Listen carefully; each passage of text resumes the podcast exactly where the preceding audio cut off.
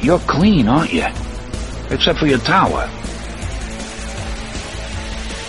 You're a tower junkie, Roland.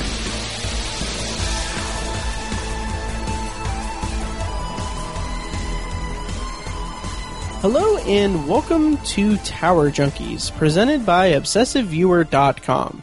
If this is your first time listening, Tower Junkies is a podcast devoted to Stephen King and his magnum opus, the Dark Tower series. We discuss the themes, characters, and mythology of the series in Palaver episodes, and review the books and comic series in Kef episodes. We also discuss King novels related to the Dark Tower, non-Tower King novels, TV and film adaptations of King's work, and the latest news about potential Dark Tower related adaptations. You can find more of our work at towerjunkiespod.com and follow us on every level of social media at Tower Junkies Pod. I am your host, Matt Hurt, uh, at Obsessive Viewer on Twitter. And with me today is Tiny, at Obsessive Tiny on Twitter. Hello, folks. Hi, Tiny. How's it going? Wonderful. Great. Um, it's almost like we didn't just have a conversation like that. Right? Yeah, we recorded an episode of Obsessive Viewer, guys. so anyway, uh, yeah, so this episode is a special um, doorway cave episode. No, wait, this is Toadash. Jesus Christ. Wow. yeah, can't even keep the category straight. This is a Toadash episode. Um, those are standalone review episodes covering movies and TV shows adapted from Stephen King's work.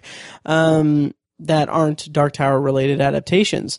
Um, so this week we are going to be reviewing Gerald's Game from Mike Flanagan, the Netflix original movie that premiered on Friday, uh, September 29th. Um, so Tiny, I rev- I reviewed the book in a was it Merlin's Grapefruit? I don't know what the things are Jeez. in a category of the podcast. Yeah, yes, it was Merlin's Grapefruit last week. Uh, I reviewed the book. You haven't listened to that podcast yet. Um, yeah, so actually, but actually, before all that, let's do a check in. Yes. What is new with you in the world of King? I have two check ins. Nice, First one, I've got 100 pages left of The Dead Zone, nice. which I have read before, but I'm really glad I reread it because I had just forgotten so much of it. So I read it back in like high school. yeah, So it's been a while. Um, it's going great. I, Nice. I completely remember why it was my favorite Stephen King book for a while. yeah. It's, it's going great. I love it. It's, it's really fun. I'm really looking forward to talking to you about that, especially with the world. Yes. Um, it's very poignant. Yes, it is. It's yeah. I'm really looking forward to talking to you about that. Um, second check in, in Mm-hmm. a fit of nostalgia and convenience, I got a library card at the Speedway Library. Oh wow. yeah, which I I had one from like decades ago Mm-hmm. uh, that was no longer valid. Like I genuinely, I still had it, and like I took it in there. I was Oh. like, "Can I still use this?" And she was like, "No, this is like so old."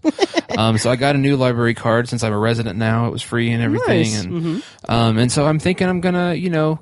eh, Again, for nostalgic reasons and for convenience reasons, um, hit their Stephen King section and Mm-hmm. Nice. read some of the books I want to read and need to read instead of just purchasing them. Um, Mm-hmm. That's re- can. you- That's really that's really fascinating because I wonder how many how many copies of of Stephen King books you're going to be reading that you're reading the exact same copies you read when you were in high school. Oh gosh, that'd be crazy. Yeah. that'd be nuts. Um, I didn't. I didn't. Ha- ironically, I was there for work. Oh, Um, really? We just because like sometimes we have to do paperwork for my job, oh, okay. and so we Oh, don't I want see. to Mm-hmm. just sit in our cars. So we'll just find a, li- a library somewhere nearby, and we happened to be on the west side. So I was like, hey, let's go to the Speedway Library. Oh, nice. And so we were there just do, working on paperwork. Um, Nice. And so I didn't have time to go actually look at the Stephen King section and Mm-hmm. see what they have. Um, but hopefully next time we record, I can report back and see if there's Very nice. some stuff that I'm going to put on the docket, if you will. So I'm looking forward to that. Plus, you can, I mean, you can rent DVDs. Mm-hmm. and- Right. I mean, there's just all this. I think if you have, there's certain apps and stuff like e-reader Yeah. apps that you can get discounts on. I think, and then they also have a an au- audiobook app called Overdrive that I Okay. think I don't know if Speedway will is included in that, but I know Tony Troxel um, from the Indiana Geeking podcast he uh, he uses that. Um, Mm-hmm. It's interesting because the actual he, he said at one point that the wait list for the drawing of the three was like he's 15th in line for it. Oh my gosh, so Uh, that's that's that's good. crazy. Um, so yeah, I know they have an app that they're associated with. Nice. I got some literature on it. They have like pamphlets and stuff. I was like, this is Jesus. cool. That's awesome. Um, so I'm gonna. I haven't delved into that yet. You know, busy. all Mm-hmm. Sure. crap going on. So, but I'm I'm again, hopefully I can report back in a few weeks or next time we record and let everybody know what Mm-hmm. what kind of stuff I can, what kind of benefits that has. So Nice. and it's excited. it's funny because I used to spend a lot of time just browsing the Stephen King section of the library. Mm-hmm. Um, like when I was a kid, I don't even know if I'd read any. Uh, I think this is after I read The Shining, and then eventually I just kind of fell off. But like I like I vividly remember like the exact section of the library where Stephen King books were. too. And like I remember like the different covers I saw, and it's just kind of screaming back to me. Yeah. Um, And also just a credit to the that's Mm-hmm. neat. Speedway Library. It's it's a cool little library. Um and like while while I was there, they had like like if you want to use the computer Mm-hmm. and like use the internet, it's like you have to pay for it, but it's like a dollar for an hour. oh yeah. but there were people coming in and like if you're if you're applying for a job, you get to use it for free. Oh, that's really cool. I was like, that's awesome. Yeah. So there were like Nice. three people there applying for jobs. They're like, Wow. I mean, if you're a resident, you get to use it for free automatically. Right. Mm-hmm. And you have a library card and stuff. Um, but people who weren't residents and didn't have library cards, they could still use it for free if they were applying for Nice. jobs. I was like, that's, that's kind of nice. That's really cool. And man, since I'm technically not a Speedway resident, Right. I can't. I'm shunned. It's a bummer. Yeah. What's the nearest library to here?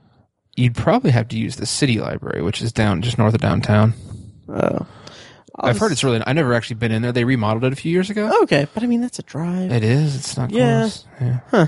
Anyway, um, I hope you're enjoying this. Uh, this geography Yeah. lesson of Indianapolis, but that's really Municipal interesting, discussion. right? but that's really interesting, Tiny, and I'm, Yeah. I'm looking forward to uh, to hearing back about that. Totes. Um, those are your only two check-ins. Yes. Okay, sweet. So for me, I have about uh, like Tiny. I have hundred pages left um, in Christine, and I kind of I kind of stopped reading it for a little bit because I, other stuff came coming up. Like I, I had to deal with preparations for our Shocktober and Irvington event, and a bunch of other stuff. Um, so I read about probably 30 pages last night and got to the last last 100 pages. So I should be finishing that up soon. We'll have an episode. I think I'm going to be soloing it um a review of the book and then I think we're going to we're going to come together and do a review of the movie as well. Totes. Yeah. And then uh and we're also we're also going to do reviews of the Dead Zone book and the Dead Zone movie. But I also bought um paperbacks of several of uh, several of King's um, short story collections. So I bought uh, basically I kind of went in order. I bought um, Night Shift. Err, I have them on like I can see them on my bookshelf. Skeleton crew. Um, yeah, yes, Skeleton Crew. I have a picture that I posted on Insta- Instagram, but I had bought. Okay, I bought um, Night Shift, Skeleton Crew, uh, different seasons, Four Past Midnight, um, all in paperback, and I am super excited about those. Sweet. Yeah, and uh, you mentioned that you had bought different seasons, right? I have. Yes. Okay. I bought different seasons. it's interesting because you don't know anything about it. Nothing. Interesting. I'm, I'm trying to read up on Castle Rock stuff because Mm-hmm. the series is coming out. Who the hell knows when? I think the show is going to come out early next year. Early next year. Yeah. Okay, Which, so yeah. by the way, and we talked about them last week or last time, but man, the Castle Rock TV podcast. Yeah. They're awesome. Did you listen to it? I did listen to it. They gave us a shout out. they gave us such a nice shout That out. was very nice of them. Yeah. So awesome. Yeah. And uh, despite despite uh, their warnings, I think we're going to press on and talk about the Dark Tower for the rest of our lives. Yes, we are. Um, but yeah, very nice. I I love that show. yeah. Uh, Castle Rock TV podcast. There's your shout out this week. uh, yeah. So, uh, so yeah. uh, Thank you again, guys, for for giving us the shout out and uh, pushing some of your fans onto us. We really hope we don't disappoint them. yes. yeah, because uh, Chris and, and and Skip they they have such a great dynamic. They really do. Um, Give me little gels. Uh, A little bit, yeah. Um, not that you know we. I, it's it's Yeah. I it's- kind of made it sound like we have a shitty dynamic. I know. I didn't mean it that way. It's not. It's not me, Tiny. It's um, you. it is me. no, Jesus Christ. Anyway, uh, so anyway, so I'm I'm kind of getting back into the whole buying paperbacks of Stephen King and collecting a physical collection, which is terrible for my wallet and for my small ass apartment. yes. Uh, yeah. Um, so yeah, so I'm looking forward to that. I started reading Night Shift, um, and I'm I, I need to I need to restart Jerusalem's Lot, the first short story in that. But I'm looking forward to just going through and, and reading uh, the short story collections because I just I I really I, it's funny because I've never read one of his short story collections. Oh, okay. Yeah, so I've I'm just really excited to dive into his his short stories. Nice. Um, and then my final check in for this week is that I, um, when was that? This was a couple weeks ago or a week or so ago. I made the um hasty decision to start listening to eleven twenty two sixty three. Nice. Um, yep, and this this was just purely for fun for me. I had finished up uh, listening to a Game of Thrones, so I just threw on eleven twenty two sixty three because it's familiar, and I kind of wanted something to kind of listen to in the background, and and something that wasn't something that wasn't uh, for the podcast or anything because we'll eventually do 112263 at some point but not anytime soon but i uh, i, I kind of want to do it before the castle rock show since it's a hulu adaptation but anyway um yeah and i'm just i'm just really loving it again like this is one of my favorite king books and i just i love the way that he tells the story yeah. um, and the audiobook is really good, but I'm about, I'm a little bit over halfway through at this point. I'm trying to push through it so that I can, when I finish up, I, I can get to reading, uh, Sleeping Beauties, the new one from Stephen and Owen King. Nice. Um, which, are you aware of the premise for that? Not at all. Oh, Okay. Do you want me to spoil it or anything? Sure. Or not spoil it, but tell you the premise? Yeah, sure. Um, basically the idea is, I guess Owen King, uh, w- like, w- like he, like they were having, you know, dinner or something together. And then Owen is just like, uh, what about a story where every woman on the planet, uh, goes to sleep and doesn't wake up? Oh my gosh. Yeah. And I'm just like, that sounds kind of amazing. like, I don't know. It just sounds, it sounds really interesting. So I'm Wow. very curious how the, how the story's gonna, how's the story's gonna go. Yeah. Yeah. So I'm excited That's- to. That's a jump into bold that one. premise. I mean, Yeah. Oh yeah. I could see that really not working. right. but we'll see. I mean, Well- we'll see. kind of similar to what would happen if a if a invisible dome just closed off an entire city. True. Yeah. Yeah. Or what happened if your cell phone turned you into a zombie? Right. Yeah. Which still that cell does still have the uh the notoriety of being my least favorite Stephen King book I've Really? read. Okay. Yep. Yep. I, I'll reread it at some point, but I just was not a fan of it. Yeah. I just Um, thought it was okay. Yeah. Sure. Okay, uh, before we get to our actual review, the um, plot description courtesy of IMDb for Gerald's game is while trying to spice up their marriage in their remote lake house, Jessie must fight to survive when her husband dies unexpectedly, leaving her handcuffed to their bed frame. Um, and you can hear my thoughts on the book in the last episode of the podcast. Tiny, you have since read the book.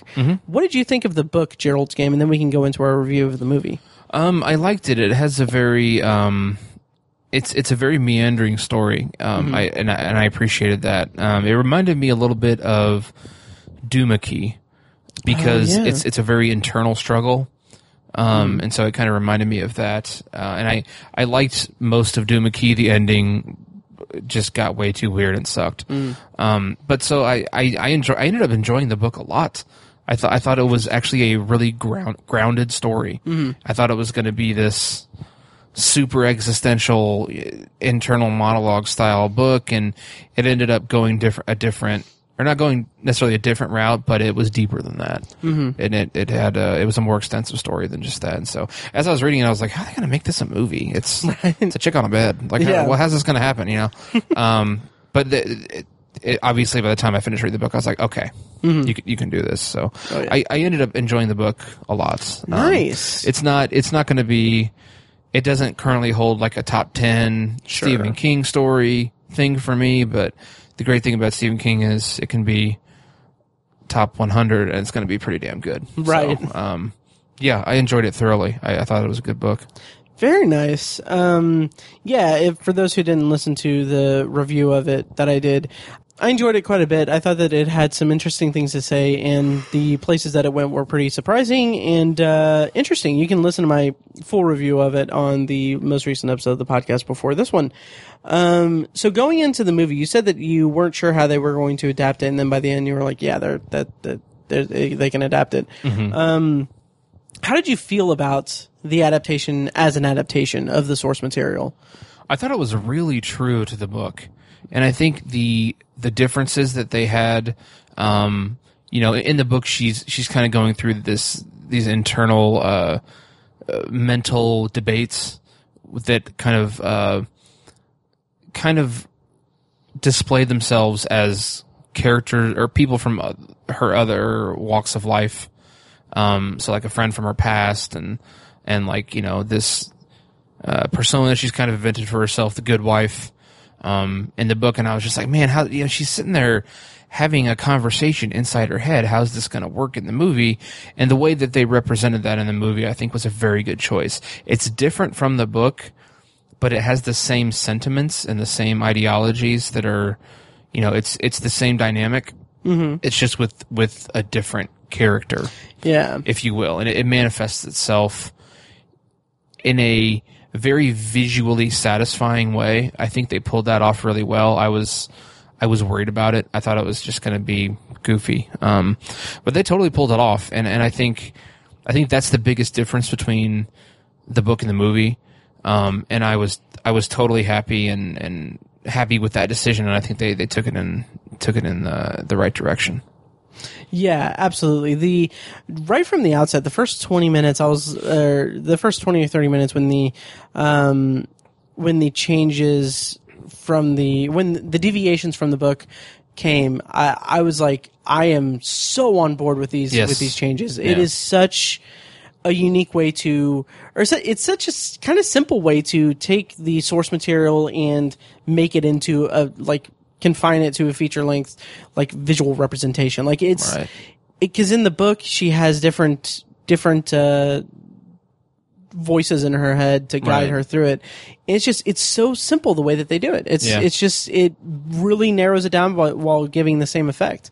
Totally. Um, and I really, to kind of go into our thoughts on the movie as a whole, I really liked how it didn't shy away from the more, um, the, the the bigger moments of the book. Um, I'm thinking of two parts in particular that we'll have a we'll have a spoiler review um, after the non spoiler review. Yeah. But man, like the the way like the the way that the story unfolds and the places that it goes it's it honors the source material and honors king's very um uh his very visceral um way of telling telling just really jarring parts of a story uh it honors it in a way that that makes it really uh acceptable on the on the movie version of it yeah.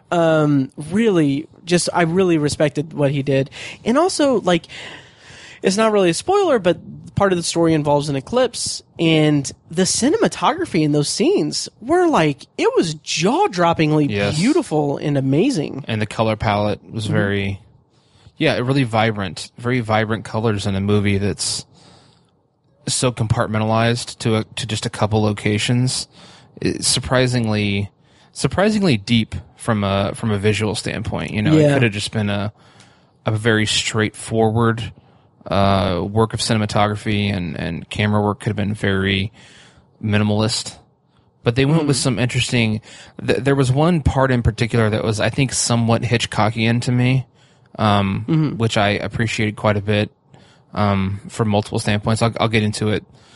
I mean, it's not really a spoiler part, but there's there's a moment where, um, well, I guess it is kind of a spoiler, so I'll, I'll hold off till we Sure. get to spoilers. But uh, it it just ha- it, it had a very Hitchcockian tone to it, and I was.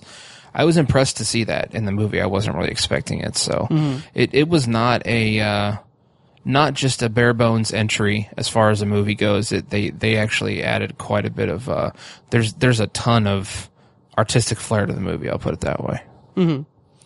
Yeah, absolutely. And uh, it's kind of hard to dance around the the non spoil Yeah. dance around the spoilers and everything, but it is I just I was really really into the movie and and like it even enhanced some of the parts of the book that I thought didn't really weren't it didn't really resonate that hard or that much or they I felt like it could have done more um like there were some parts of it that that was uh really really good and having a having a character confined to a bed or to an enclosed space um um, I just I just read a bit of trivia that made me smile, but um, anyway, uh, having a character confined to a short space or to a confined space or um, captive like that, I mean, it's stuff that we've seen in movies before. Like, um, um, ah, that Ryan Reynolds movie where he's in the where he's buried alive, buried.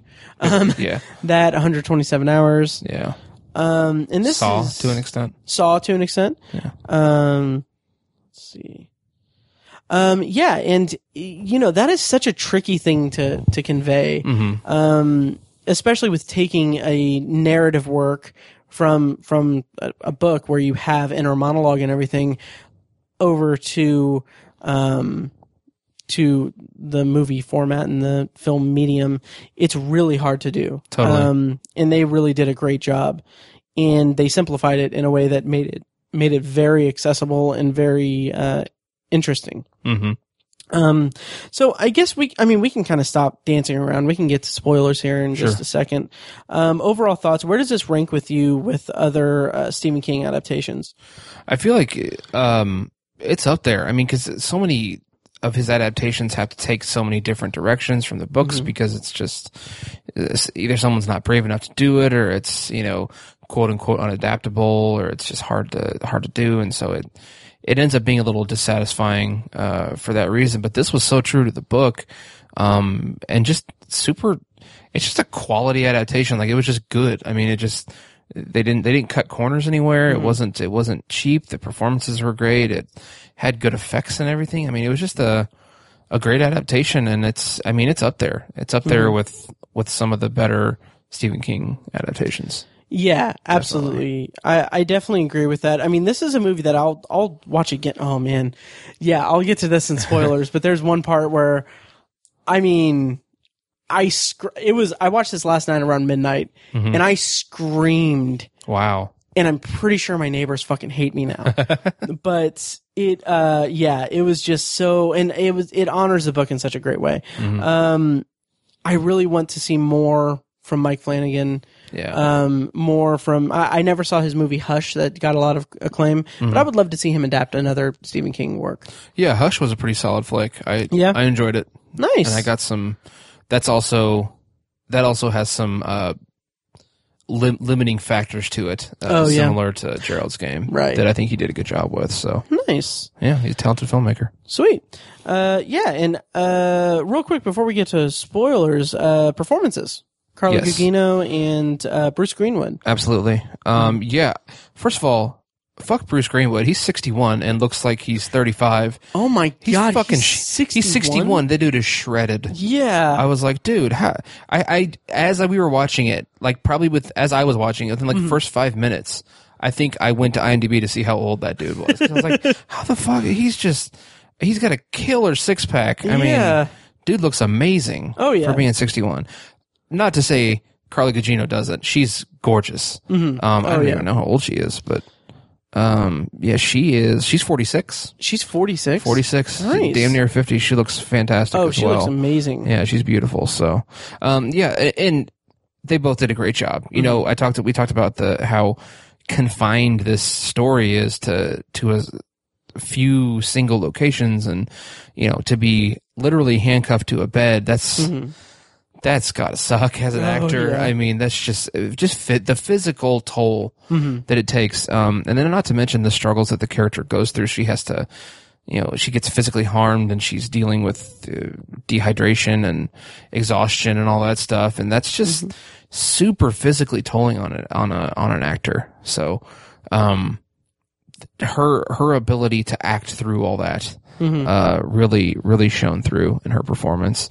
Um, and you know she's kind of playing dual timelines as well, and she's playing different aspects of the character. So she's kind Yeah. of in some some scenes she's absolutely she's dehydrated and her skin is all gray and she's she's bruised up from being on a bed and then another time she's dressed up and she's gorgeous so Mm-hmm. um, she played that really well and then Bru- bruce greenwood also kind of dual dual aspects of a character at different times. Mm-hmm. Um, did a great job. I, Bruce Greenwood is just a gem of an actor. Oh, he's incredible. He's so, and he's got such range. I Oh, mean, yeah. he's just an, he's just a great actor. He's he goes beyond so far beyond just being a character actor. I'm a big fan of his. Um, Mm-hmm. too. He did a great job here. and his freaking voice. I mean, Yeah. like I, I halfway through the movie, I just went to I went to Audible and was like, has he narrated any books? 'Cause- he needs to. yeah, like he's Yeah. done two. I think one of them is an Ernest Hemingway book. The mi- other one might be another one, but I would love, I would love to just like Audible needs to get him on a contract or something. Yeah. But yeah, Carlo Gugino was amazing in this movie. The Yes. like you said, the physical toll and the way that she doesn't necessarily carry the whole movie. Like I mean, she isn't forced to carry the whole movie because she does have those interactions with herself and Bruce Greenwood. But um, for a movie that relies solely on her being chained to a bed um, alone in a room, she knocked it out of the park. Totally. Yeah. Um. Okay. So yeah. So we will go ahead and go into spoilers now, and uh, yeah, uh, we'll go into spoilers. We'll, I'll play a qu- clip from the trailer. If you haven't seen or read Gerald's game, uh, come back later. Or if you don't care about spoilers, or if you have seen it and read it, um, go ahead and keep listening. So here's a clip from the trailer. You can pull to your wrists break. You're not getting out of those cuffs. not real. You're not real. Little baby, don't say a word.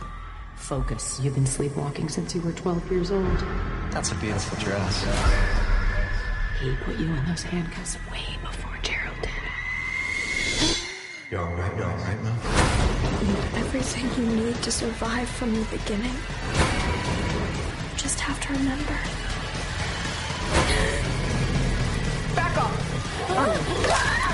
If you don't wake up, you're gonna die. Okay, and we are spoilers on for Gerald's game. And uh yeah, so here we go. I was disappointed that she was wearing the slip and not topless like in the book. Oh, really? Perv. Totally kidding. Um, totally kidding. You know, it's interesting. I mean, I, I mean, I don't want to say they can't do that, but because it's Netflix, but Right. it's interesting that they that they made that choice. I it didn't bother me at all. It didn't Oh, yeah. add anything, but yeah. um I think it would have been distracting, honestly, Right, to just yeah. have her yeah, topless the whole freaking movie. right. Um, But man, can we talk about the scene where I screamed yes, which I'm curious. the way that it's described in the book is that her skin was peeling like a glove Yes. in the oh the visual represent like that is Yeah. oh my god that was so well done It was. ah like and they did not shy away from it They and didn't. i Yeah. respect the hell out of the movie for that Absolutely. but also fuck that movie because that was really hard to watch. um, it's funny because Tony Troxel, who's been on the podcast before, um, he had talked about how he was uh, he was uncomfortable reading the beginning of the drawing of the three because what happens at the beginning of the drawing of the three is is stuff that he doesn't like reading because he always he has a hard to, or he has a hard time separating his emotional connection with with what's going on. So when someone's maimed or anything, it's hard for him to to to- to compensate with that or to or to to to reconcile that in his brain. Okay. I just imagine him watching this movie and freaking out Yeah, no kidding. because oh yeah, I, I made an audible sound. I think I was just like, oh, I think I Yeah. did one of those, but I wasn't like freaking out or anything. But yeah, you could like feel Really? it with the, the the visuals combined with the sound. yeah. The sound gets you too. That and you yeah. can see like the tendons and yeah. Yeppers. so ugh. Yeah, I was very thankful that I have both hands. Yeah. but yeah, that was that was really that was really intense and uh, f- just was really well done. Um, the other thing is that I, I appreciate that the movie did not sugarcoat or remained true to the book with with the uh, the molestation Yes. subplot. Like, because that's one of the things that I wasn't expecting in the book, and I I love uh, uh, I didn't love it, but um I was really interested in it as a piece of character development because it really brought together the character of Jessie Burlingame in that she's this person that's as it said in the movie she's she had the handcuffs on her from the moment she was 12 Right. and this the whole the whole story is about her dealing with her father and then dealing with with uh, Gerald and then I love I love like in the book I loved that the culmination of it was her confronting um oh Joubert the the killer Yeah. at the end like I I loved that because that was her because her father and and Gerald are both dead so this is her confronting her abuse like the basically transplanting the abuse onto the onto the uh the killer that she escaped from Mhm. and I, I love that, and I thought that it was done really well in the in the movie. Totally. Um, but what did you think of the whole eclipse and and the father molestation thing? Um, it's. I agree. I think it was. Uh, it was well done in the movie, and they didn't. It wasn't gratuitous or grotesque, but you knew what was going on. I mean, it was. Yeah. You know, they d- like you said, they didn't shy away from it. Right. Um, and you know, I think in the in the book the the metaphor. I don't know if it's a metaphor, but the juxtaposition of the molestation during an actual a literal eclipse Mm-hmm. um, is is a v- it's it's much much more potent metaphor or visual uh, exercise when you're watching a movie like because Oh, like in the absolutely. Mm-hmm. book it didn't register with me as well um, but it was- seeing it in the movie i was like that's a really you know your literal darkness is literally taking over your happiness it's like the darkness is literally taking over the sunshine and later in the movie she says we need to let the sun out you know internally anyways um or it's time for some sunshine or something like that and i was like that's you know it's it's a very on the nose metaphor Right. it's maybe not the most creative thing but it's again just the way that it's visually represented in the movie i think was uh was just sa- it was just satisfying Oh, absolutely. i just appreciated that and like the kind of trade off of that, I don't remember in the book if it if it's as as uh, as strict a metaphor as that, like as yeah the son's been hiding this whole time, and or she's been Yes. son's been blocked uh, her whole life. But I remember in the book it being more more that the that it happened during the totality of the eclipse, and that like every time we flash back to it, it's during the eclipse, and it's not until it's it doesn't end until the eclipse ends. And I like the trade off of that because, like you said, it's it's very. It, first of all, it's visually stunning. Like the Yes, eclipse, yeah. those are freaking beautiful shots really well done Uh, and I like the I like the metaphor of of her coming out from from the totality of the eclipse and the total or the memory of her in captivity of her abuse. Mm-hmm. Um, and man, that uh, that that scene in the bedroom, like in the book, yes Yes, in in the book, and I mentioned this in the review.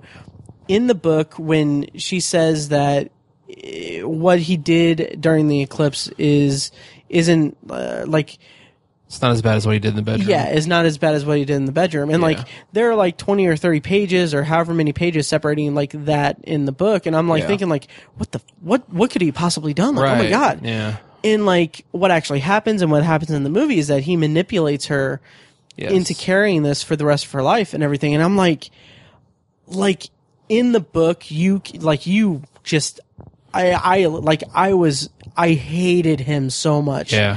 and it was done really well in the movie like that Yeah. carried over really well I'm really glad you brought that up because I I agree with you 100%, but I think but per, I had a different reaction to it because in the book I I didn't pick up on it as much. Like I understood that he was manipulating her and it was terrible and it was it, it would te- you know, you could totally consider it to be worse than what he did to her on the swing or on the s- on the you know during the eclipse.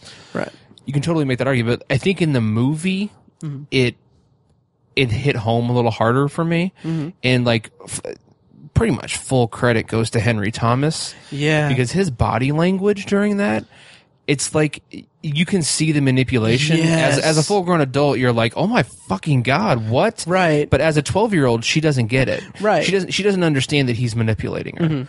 Right. and it But even just- starts on the swing when he's like, "Oh no, th- that's stupid. It's stupid." And kind of Yes. leading her to it. Yes. And it just knowing what's to come, I was just like, "Oh, just it, right.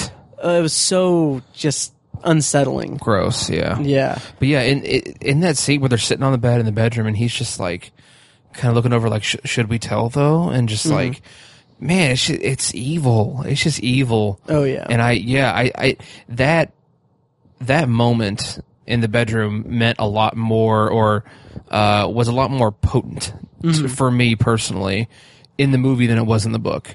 I'm Sure. not, I, I I'm not gonna say that it was better than the book because honestly I, I can't make that distinction. But Right.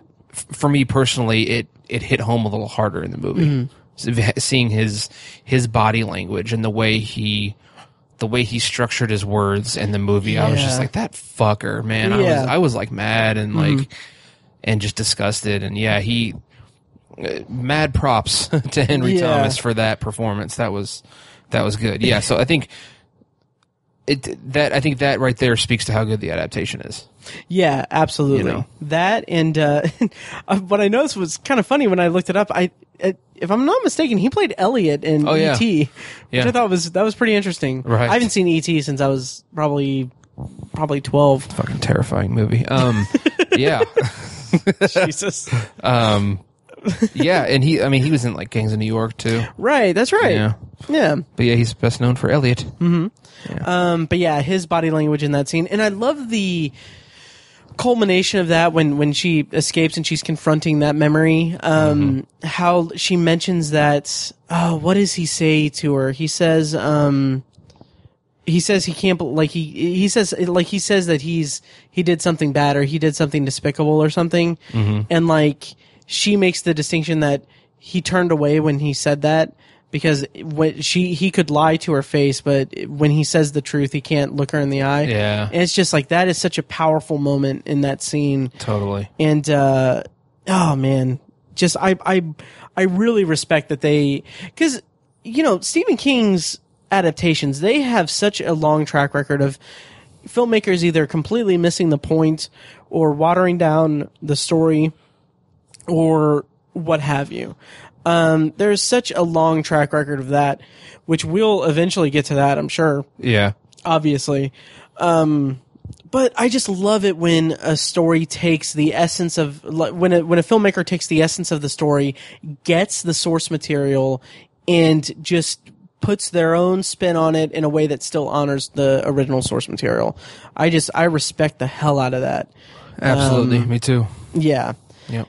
and I think it's um just a something I noticed. Uh, Kate Siegel is an actress in the in the uh, the movie. She plays um Jesse's mother in the flashbacks. okay, She's uh, Kate Siegel is married to Mike Flanagan. oh okay, Yeah, and she was the star. She was the female lead in Hush and everything. oh I see. it's really I it really jumped out to me, and I Mm-hmm. don't know how this could be intentional. Um, it really jumped out to me how much she looks like Carla Gugino. Yeah, Like I was oh like, yeah, they looked a lot alike. The her mother, and then adult Carla Gugino look a lot alike. And I was like, holy crap, that's like that's just good casting. I don't Mm-hmm. Oh, know. yeah. Mm-hmm. I was just like, holy crap, how'd that even happen? You know. So I, I don't know. I, I just that just jumped out at me for whatever reason. Yeah. Yeah, that's a good point. I, I had kind of picked up on that a little bit too. Mm-hmm. Um, at least now that you say that, it's just definitely, uh, kind of screaming back to me. Yeah. um, yeah. And, uh, let's see, anything else to, so the, the kind of inner monologue or the, yes. the depictions of like, it's Gerald like, and like her. dueling consciousness, consciousnesses oh yeah. words.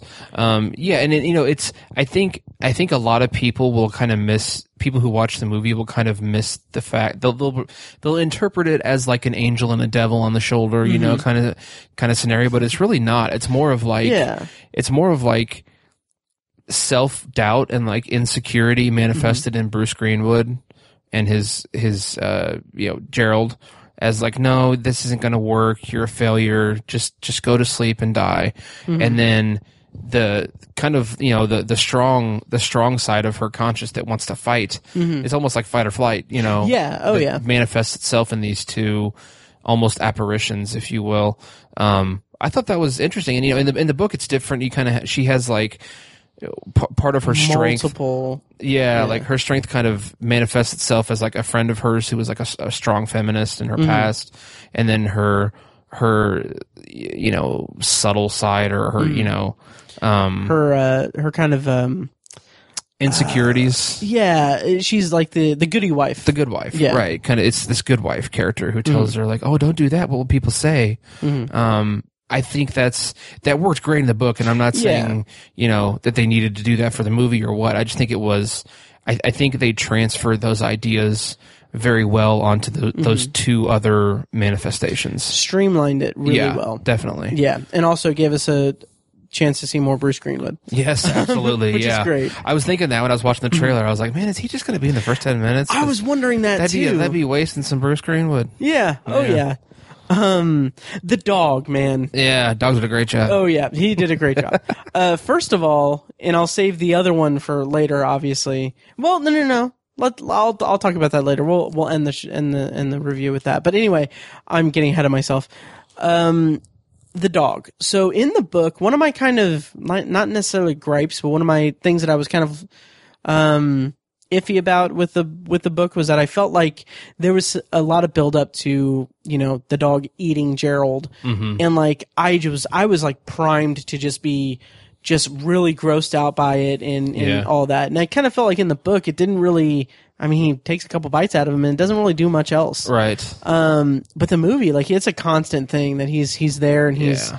eating like taking pieces of him and it's so so gross and Totally. and fascinating I think they missed the mark on that a smidgen because uh, in the beginning of the movie, she gives the dog some steak, and so I feel like that that kind of spoils the fact that the dog, you know, like five hours later, the dog comes in there to eat Yeah. him. Like the dog is supposed to be absolutely starving and like you know willing to do anything to survive and get some food. So it. It you know degrades itself to eating this person yeah and it's like it's it's like a reluctant thing like hey i don't want to do this but i have to or i'm gonna die yeah there's a part in the book that talks about how prince the dog yeah little prince in Little Prince how uh how I I I think it was her perspective that she's she could see him or uh, see him uh fighting fighting through the domestication yes to to get to the point where she where he will Right. eat it Right. and yeah and I, I do feel like that that was a little uh lost in translation Yeah. uh for the it's, a- adaptation it's a but minor it's not Yeah, a big I- deal at all yeah i didn't really need it now that you say that that they need that he needed the meat or that he already she already gave him the meat Yeah. i it would have been so simple to just have them just get the meat back and like have him not fed and that could be like Yeah. the reason why like i don't know why they made that choice Oh, yeah i don't know it either. almost yeah it almost made gerald seem more likable Mhm. which i don't know kind of weird yeah i don't know yeah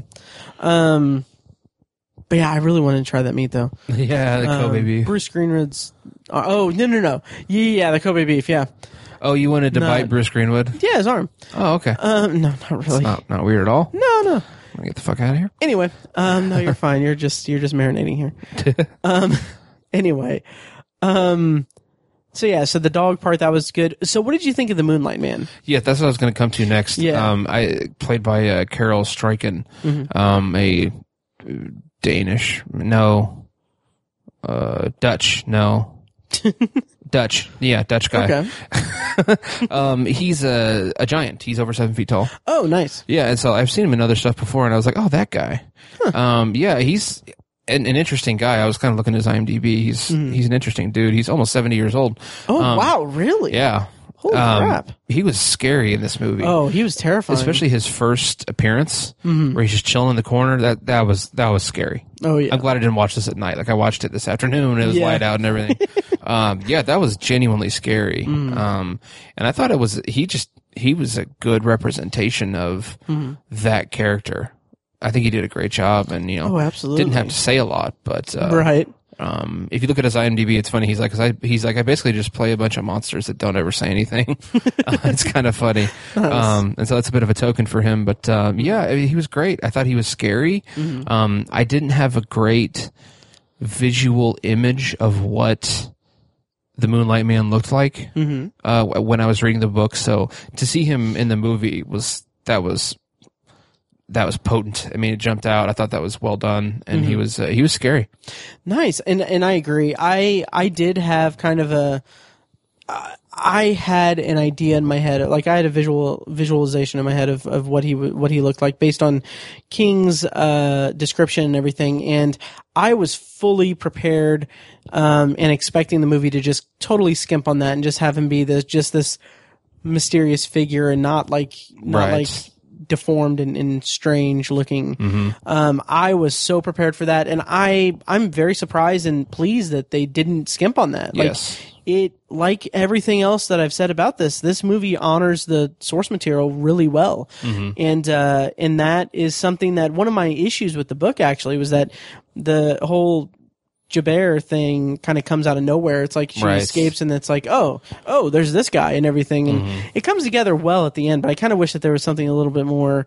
A more of a through line throughout it, Yes, I, get- I know what you mean. yeah, but in the movie, it, I mean, it worked really well, and uh, we have that little piece of radio announcement beforehand that's kind of cliche and cheesy, Yeah, a little bit. but it's it's acceptable. I, I give it a pass for that. Right. Yeah, they, I think they could have with uh, Jubera. They could have gone.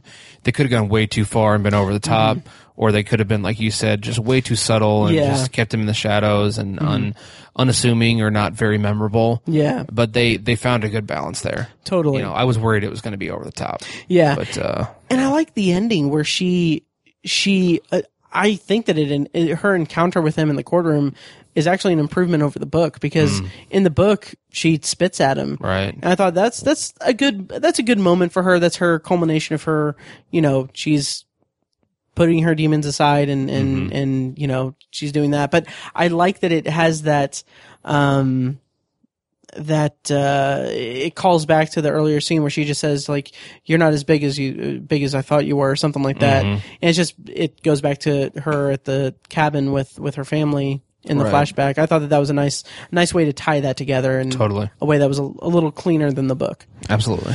Yeah. yeah um let's see anything else that we should talk about because I want to talk about some Stephen King references Okay. but I'll Yeah. do that after the after the review Yeah. I don't really. I, there's nothing else that I think really needs to be brought up. Yeah. Okay, cool.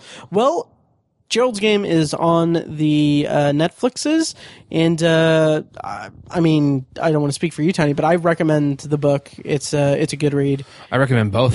Yep, Book and the movie. Same Very good. Oh yeah. Um, so yeah, so let's kind of wind down and talk about. The, I picked up on three Stephen King references. I got. I remember two. Really? Yeah. Oh, interesting. Yeah. Uh, the first, oh yeah, I'm sure I know the second one that, that you didn't get, but the first one was obviously Cujo. Yeah. I thought that was, I was like, that's, that's cool. Yeah, that was good. Um, the second one, I'll save the big one for, for the big one for us Right. at the end. But, um, the second one was, have you ever s- seen or read Dolores Claiborne? no. Okay, me neither. Okay. But having seen this movie, I really want to. Okay. And having read Gerald's Game, I really want to as well because something my understanding of Dolores Claiborne is that it takes place during the eclipse Oh, okay. in this book. So they are they have they're tied together in that way. And I don't know much about Dolores Claiborne. I just know that Kathy ba- Kathy Bates played her in the movie, Mm-hmm. and that it's something about a woman that wants to murder someone okay. but the description in Gerald's game, the movie, um, where she, where Jesse is talking about how she had a dream where she was in a well and a woman Oh. was over her. I think that is that is that's Dolores Claiborne. Okay. Yeah. Um, so that made me really eager to read Dolores Claiborne. Okay. Yeah. Um, so those were two of them. I did, and- Oh. that's the one I didn't pick up on. Okay, I figured. Yeah. Um, so the other one is uh, Bruce Greenwood says all things serve the beam. He sure did. Um, I was so happy. I know. Yeah. And they didn't like dwell on it or anything. No. Yeah, it was. Yeah, and I don't know why the fuck he said it. Like, I why know, would he say that? and like I imagine like people who don't know the Dark Tower would be like, that's a weird thing to say. Yeah, exactly. It's like because it has no connection whatsoever. None. But I had so, like I had a big smile on my face. Yeah. I I had seen like a headline somewhere where someone was like, "Did you catch the Dark Tower reference in, in Right. Gerald's game?" And I was like, like looking at that, I was like, while watching the movie, I was like, I hope I don't miss it. I was thinking it was gonna be like something like. I don't know, so, just something like a little throwaway thing, which it Yeah. was kind of a throwaway thing, Right. But it's like, I mean, that's like that's a deep cut Dark Totally. Tower reference. Uh, Totally. Really, really appreciated that. yeah, me too. Yeah, and if the Um, Dark Tower ever gets adapted, Yeah. um, maybe. uh, Yeah. Still, still raw. Tears. Um, yeah. So yeah, I really, I really like that. Absolutely. Yep. Um, so yeah, and I don't think there were any other Stephen King references that I could pick up on. Yeah, not that I picked up on. Yeah, if you know of any, uh, you know, write into us at. Uh, I never say the email address. like I need to, I need to update that. You can email us at uh, either Matt at obsessiveviewer.com or Tiny at obsessiveviewer.com. Or of course, go to facebook.com slash tower junkies pod, uh, instagram.com slash tower junkies pod, Twitter at tower junkies pod Cool. so yeah, so that does it for this episode of Tower Junkies. Um, uh, yeah, so I have a schedule for what we're gonna do next. I think next week, since Tiny is getting married, uh, we are going to have an episode where. Uh, oh yeah! Oh my God! Yeah, next week is a good ep- uh, like next week's a good episode. Don't have to slum it with Tiny no, uh, next week is very exciting because we're going to have the cast and crew of The Man Who Loved Flowers, uh, a one of Stephen King's Dollar Babies that was filmed here in Indianapolis in in Green uh, Greenfield, Indiana. Um, we're going to have the director. I'm going to interview him, and I'm going to have a bunch of different interviews with the cast and crew. Um, so have that. That'll be out next week, and then the week after, we should have uh, me and Tony Tar- Tony Troxel talking about uh, the Gunslinger. So we'll get back into some Dark Tower talk Nice. uh, yeah, and you know, obviously, uh, contact us if you want to you want to talk to us about anything Stephen King or Dark Tower related. Um, also, if you have found one of my business cards in Indianapolis, let me know so I know that I'm not wasting them just sticking them in books. Yeah. or yeah, because I I would be very interested to know if you listened to it because of that. Yeah. Um, anyway, um, or text me because you know I have my phone number on it. anyway, um, yeah, I think that'll do it. That'll do right? it, yep. All right. Well, uh, long days and pleasant nights. And may you have twice the number. Thank you for listening to Tower Junkies, a Dark Tower podcast presented by ObsessiveViewer.com. You can find more of our episodes at TowerJunkiesPod.com, and you can subscribe to the show on iTunes, Google Play, Stitcher, or anywhere else podcasts are found. If you'd like to donate to the podcast, you can find ways to do that at TowerJunkiesPod.com slash donate or become a patron for Obsessive Viewer at patreon.com slash obsessive viewer for recurring donations with different reward tiers. Every donation goes toward paying the fees to keep the podcast running and is greatly appreciated. Any and all feedback on the podcast is encouraged. You can contact us by emailing us at matt at obsessiveviewer.com or by tweeting us at Tower Junkies Pod or at Obsessive Viewer and at Obsessive Tiny. You can also like us on Facebook at facebook.com slash Tower Junkies Pod. For more podcast content from ObsessiveViewer.com, check out Anthology, my solo side project podcast where I'm reviewing The Twilight Zone as a first time viewer and exploring other classic and contemporary science fiction anthology television shows. You can find Anthology at anthologypod.com and anywhere podcasts are found. Finally, if you're philosophically curious, check out Tiny's side project podcast, The Secular Perspective, which explores the concepts of faith, religion, and existence from the perspective of secular hosts Chad and Amanda. You can find that at thesecularperspective.com and subscribe to the podcast on the app of your choice. Once again, thank you for listening to Tower Junkies, and we'll see you next time.